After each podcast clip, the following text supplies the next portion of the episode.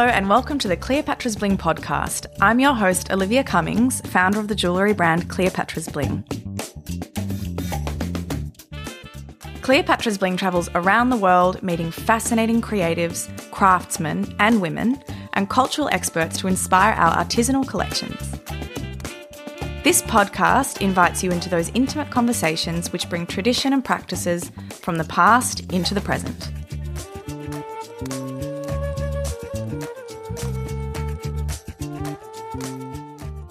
Storytelling is an integral part of artisanal jewellery making, whether it's in the story behind a certain piece or behind a unique design. One story that has always fascinated me is that of the mermaid. She is a symbol that has followed humanity through its greatest triumphs and failures, and though her meaning has changed, she has remained an enigmatic figure that continues to inspire artisans today. To give us a better vision of how the mermaid icon has kept its magic to this day, I sat down with Sarah Peverley, mermaid expert. Sarah is a medieval studies expert whose obsession with mermaids and mermaid myths has made her the go-to mermaid expert for the B B C and dozens of other publications. I spoke to Sarah about the very first mermaid symbols, how they've been adapted to each cultural time, and how they will be seen in the future. Enjoy. So you're specialised in mermaid folklore. How does one get into that line of work? Oh, that's a, a difficult question. I, I guess I've always been interested in them. They were one of my favourite things as a child. Um, I guess I really became super passionate about them when I first encountered Hans Christian Andersen's The Little Mermaid. And most people know that today from the Disney version, which actually has a happy ending, and the original tale doesn't. The the mermaid in that sacrifices her tail and her voice to try and win the love of a prince, and she goes through a lot of pain. Um, the magic that's used to give her a pair of legs means that every time she walks, it's like walking on glass. And she goes through all this suffering and sacrifice, and in the end, sadly, the prince marries somebody else. And when I first encountered that tale, it was it was not through actually reading it, because I was probably still too young to read that myself. It was through a Japanese anime version of it, which was released in the late seventies, early eighties. And my mum and dad had rented it for me as a video one day, one rainy day, and I sat and watched it and was hoping that it was going to have a happy ending, because I only really had encountered pretty happy endings in the stories that had been read to me and that uh, the, the cartoons that I'd seen. And it didn't have a happy ending. It broke my heart. And I remember running to the bathroom in tears and locking myself in there and, and crying and crying, because the poor mermaid had, had died at the end. She, she turned to sea foam and, and vanished. And that, that really upset me. And I, but I, I loved the story. There was just something about it. And from then on, I, I read that tale myself regularly. And that started my passion. Getting older, I started to appreciate that they weren't just figures of childhood fun. They they have something about them. They have qualities about them that speak to coming of age, to, to growing up and being a woman. Um, they're very powerful creatures, and, and that's what I've found so fascinating about them as an adult. And that's kind of prompted me to... Well, not kind of, it definitely prompted me to to pursue them as a topic of interest, and I'm currently working on a mermaid history across time and across the globe. I think everyone has an idea of what a mermaid looks like in their head, but I would love to hear a mermaid expert describe a mermaid. Well, this this is very difficult again. I mean, we all know the traditional mermaid. She has long flowing hair. Um, uh, before Ariel, Disney's Ariel came along, they were normally blonde-haired beauties, but obviously Ariel has um, changed all of that, mixed it up a lot. So sometimes you see them with red hair, sometimes dark hair. Um, many Western mermaids have um, white skin. But there are, that's not to say that there isn't a very rich history of black mermaids as well. um, and then, of course, a fish tail. So that's that's our traditional view of a mermaid, but people have been mixing up that traditional view for quite some time. Um, more recent examples in the last sort of hundred years or so would be Rene Magritte's reverse mermaid, where it's a fish on the top half of the body and then the bottom half is legs.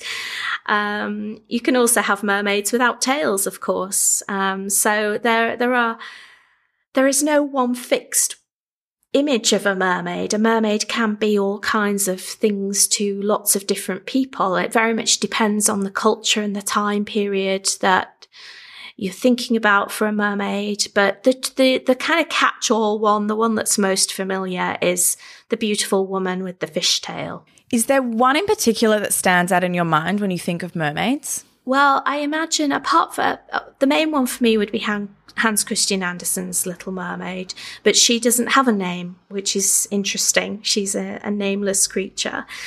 Um, growing up, probably Ariel was very influential. She was feisty. She was. She had a name. She had an identity of her own. She had a very rich life in the sea before Uh, coming to land, before obtaining a pair of legs. So she would probably be the next one that would stand out for me in my own personal history.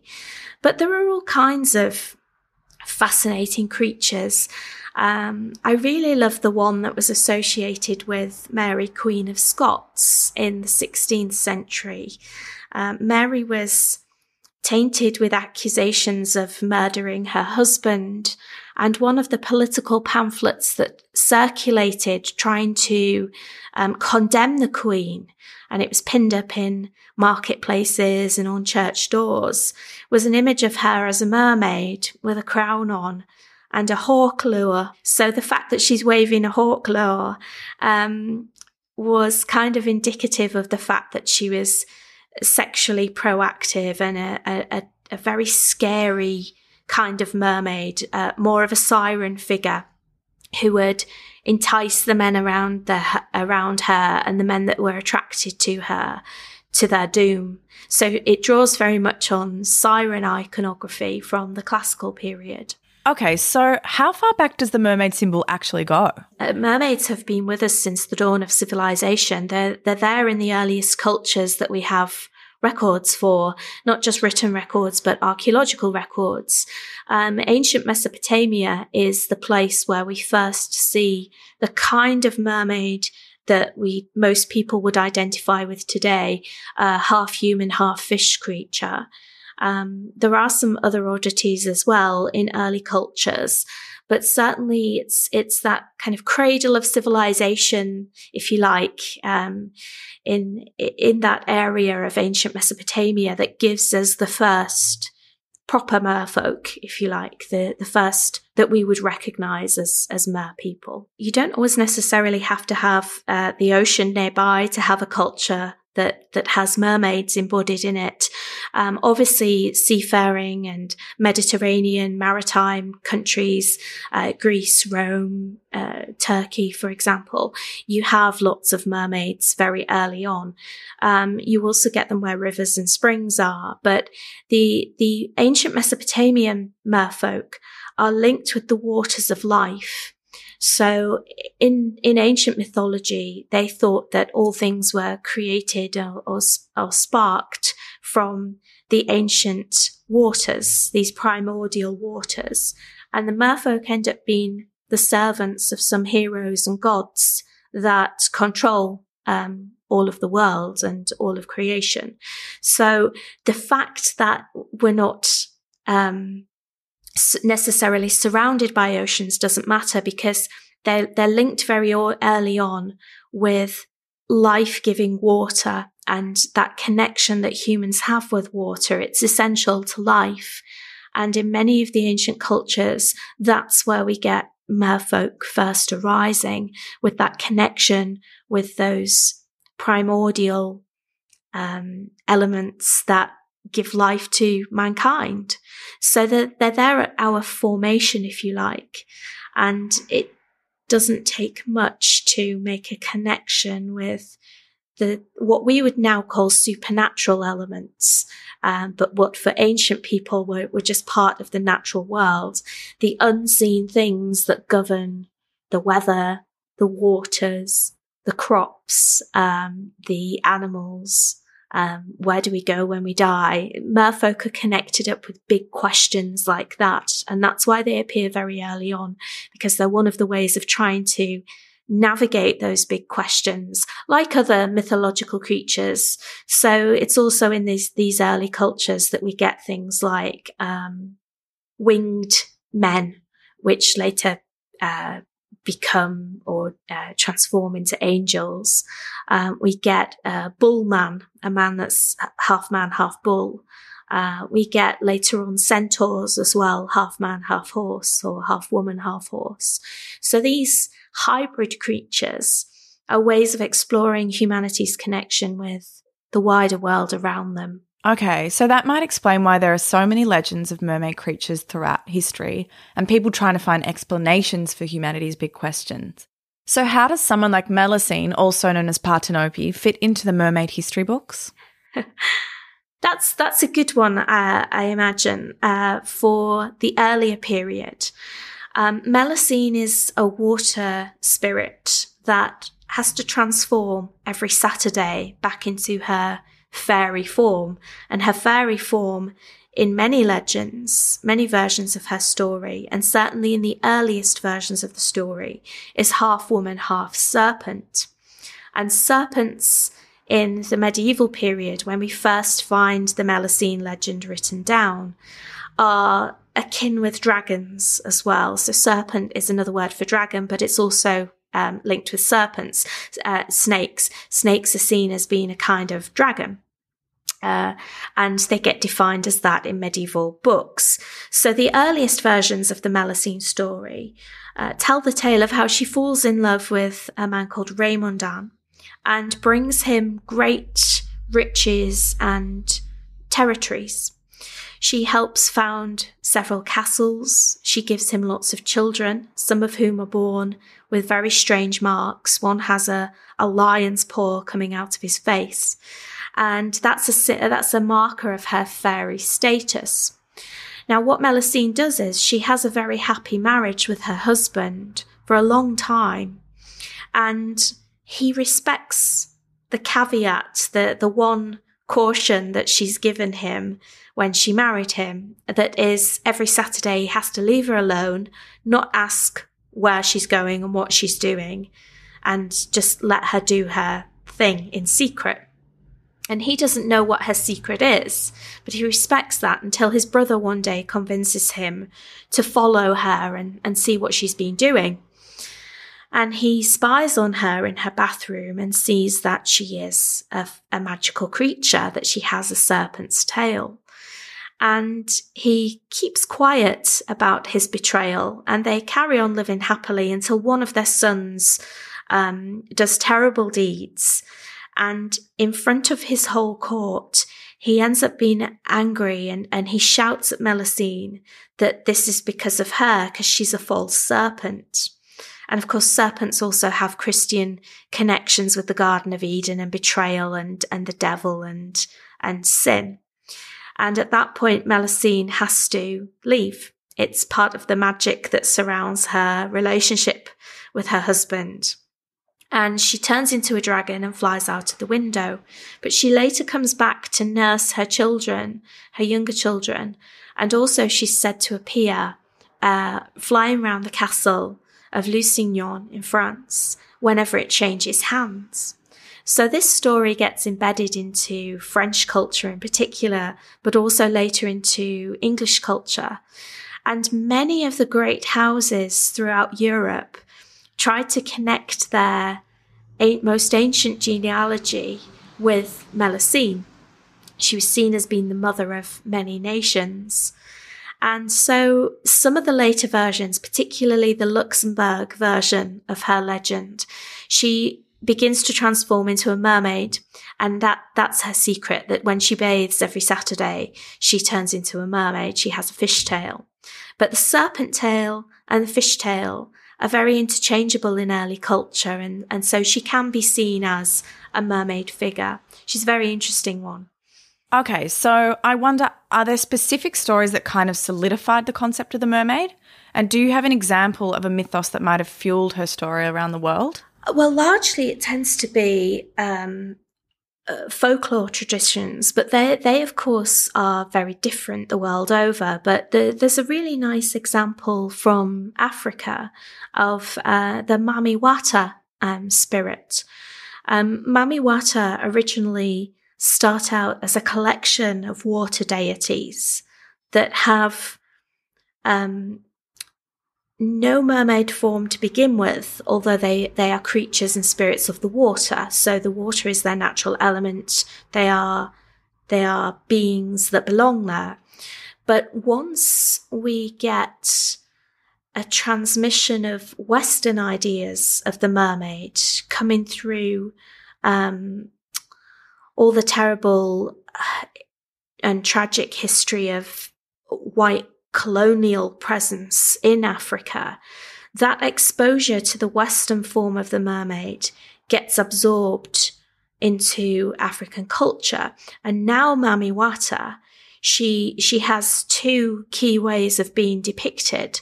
So one is as a, a, a beautiful woman who is often shown with snakes draped around her. And the other is as a mermaid. But that mermaid version of Mami Wata is fairly recent.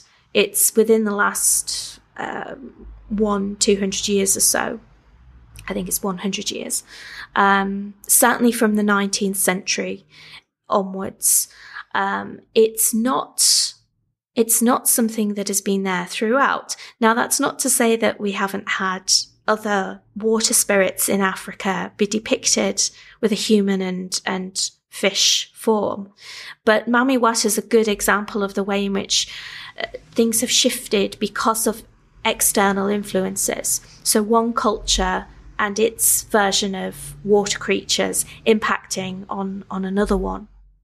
It's so interesting to hear how far back the mermaid story goes. And actually, moving forward into the present day, what can you tell us about the way the mermaid has transformed from that medieval view to what we know today? Well, from the classical period right through, um, right through to the present day, mermaids have always been there in some form, and they've always been used in some way by humans to explore disparate, different aspects of humanity. So we have, as I've just mentioned, in ancient um, cultures, a connection there with how humans uh, identified and contextualized their own place in the wider framework of the world, in the, the wider framework of creation. This remains fairly similar throughout the Middle Ages, where mermaids are used by the church, the Western Christian church, to teach people about sin and salvation. The mermaid worked well, along with other mythological creatures, uh, in They were carved into churches, they appear in um, medieval books as examples of the dual nature of mankind and, and the, the ability for mankind to be saved or damned. And yet it can also ho- offer hope, because there is a higher level of humanity that's represented by the human half of the creature.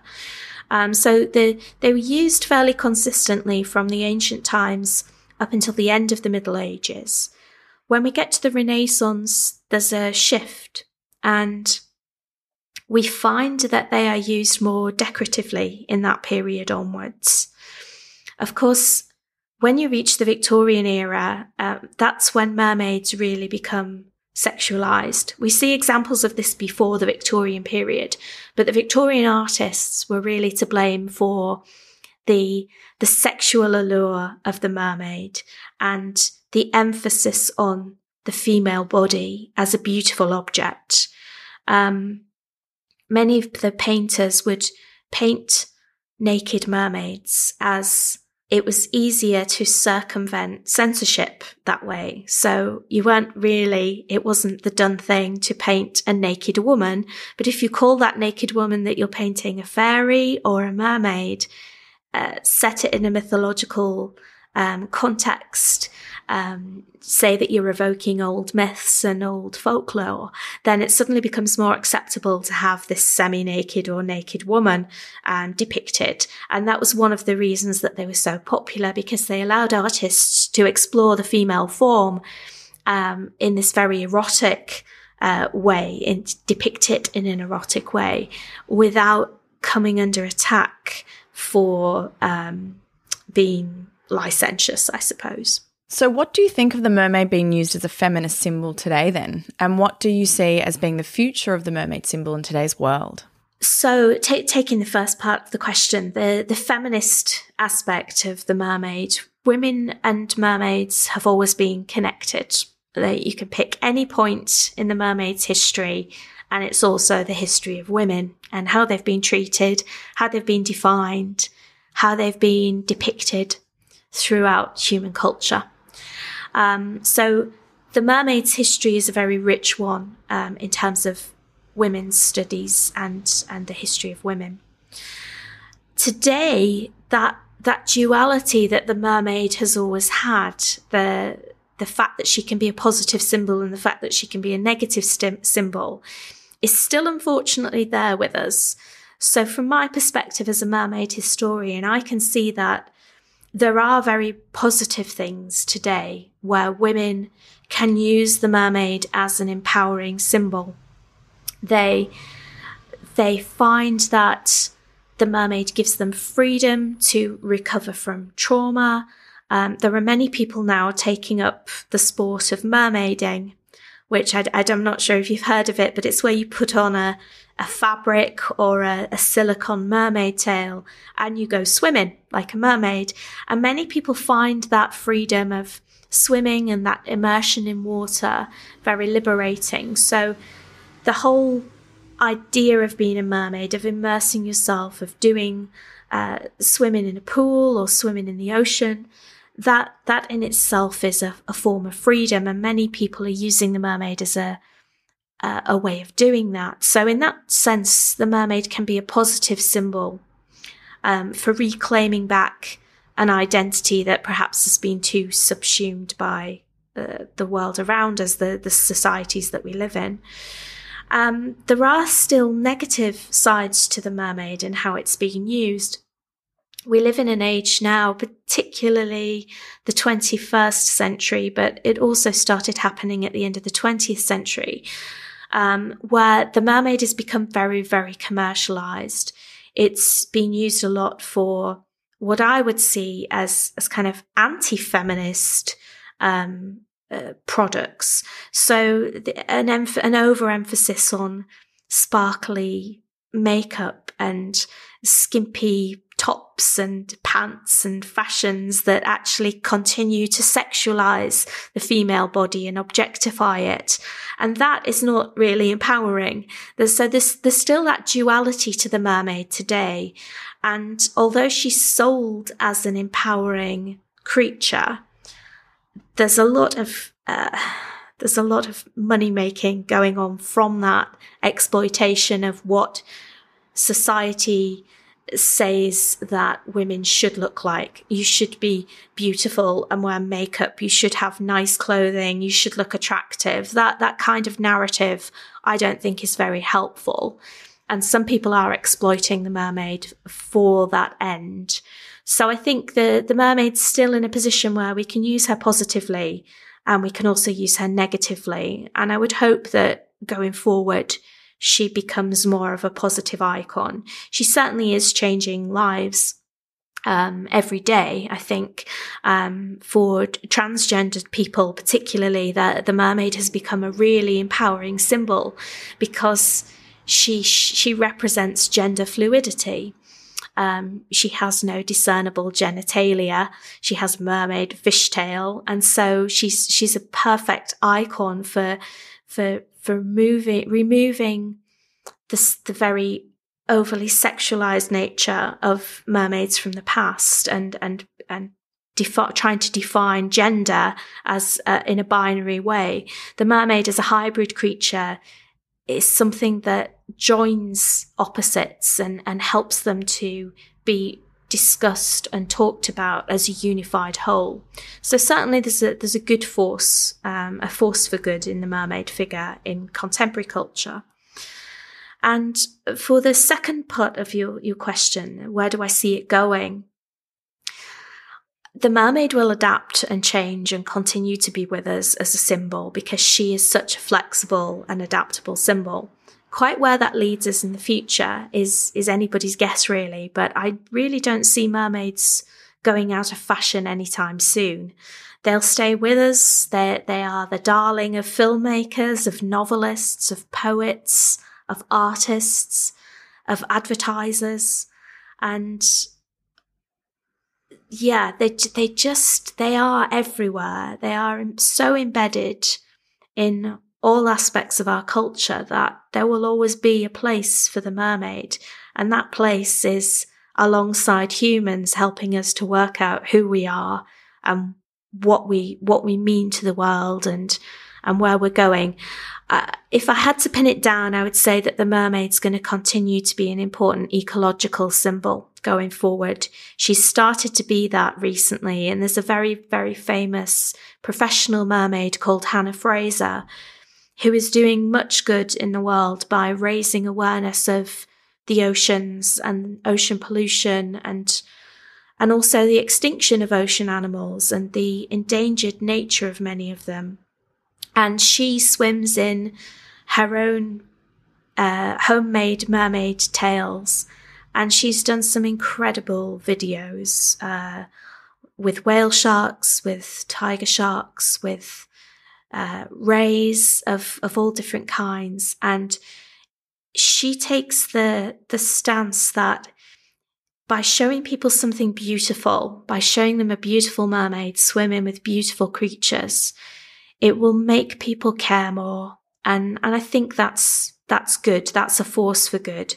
And that's one of the ways in which the more negative side of the mermaid's beauty and the exploitation of that in twenty-first century culture with makeup and fashion and that kind of stuff can actually be reconciled with the positive side of mermaids and that, that sense of personal agency and responsibility and identity, that by using the beautiful side, the attractive side of mermaids, we can actually all be a force for trying to reverse the negative things in the world, like global warming and ocean pollution. So going forward, I would hope that that the ecological side, the mermaid as an ecological symbol, really, really helps, uh, really takes off. Okay, great. So I'd like to throw in some speed round questions. So just answer off the top of your head. If you could describe mermaids using just three words, what would they be? Beautiful, liberated, strong. So what is something you've learnt that would surprise someone about mermaids? That the church used them in medieval times as a symbol of Jesus Christ. They represented his dual nature. Oh, so what is your favourite mermaid that you've studied? uh, my favourite mermaid has to be Hans Christian Andersen's, but uh, I have I have affection for all mermaids of all different times and, and periods. Thank you so much for taking the time to do this in- interview, Sarah. Thanks, Olivia. Thanks for inviting me.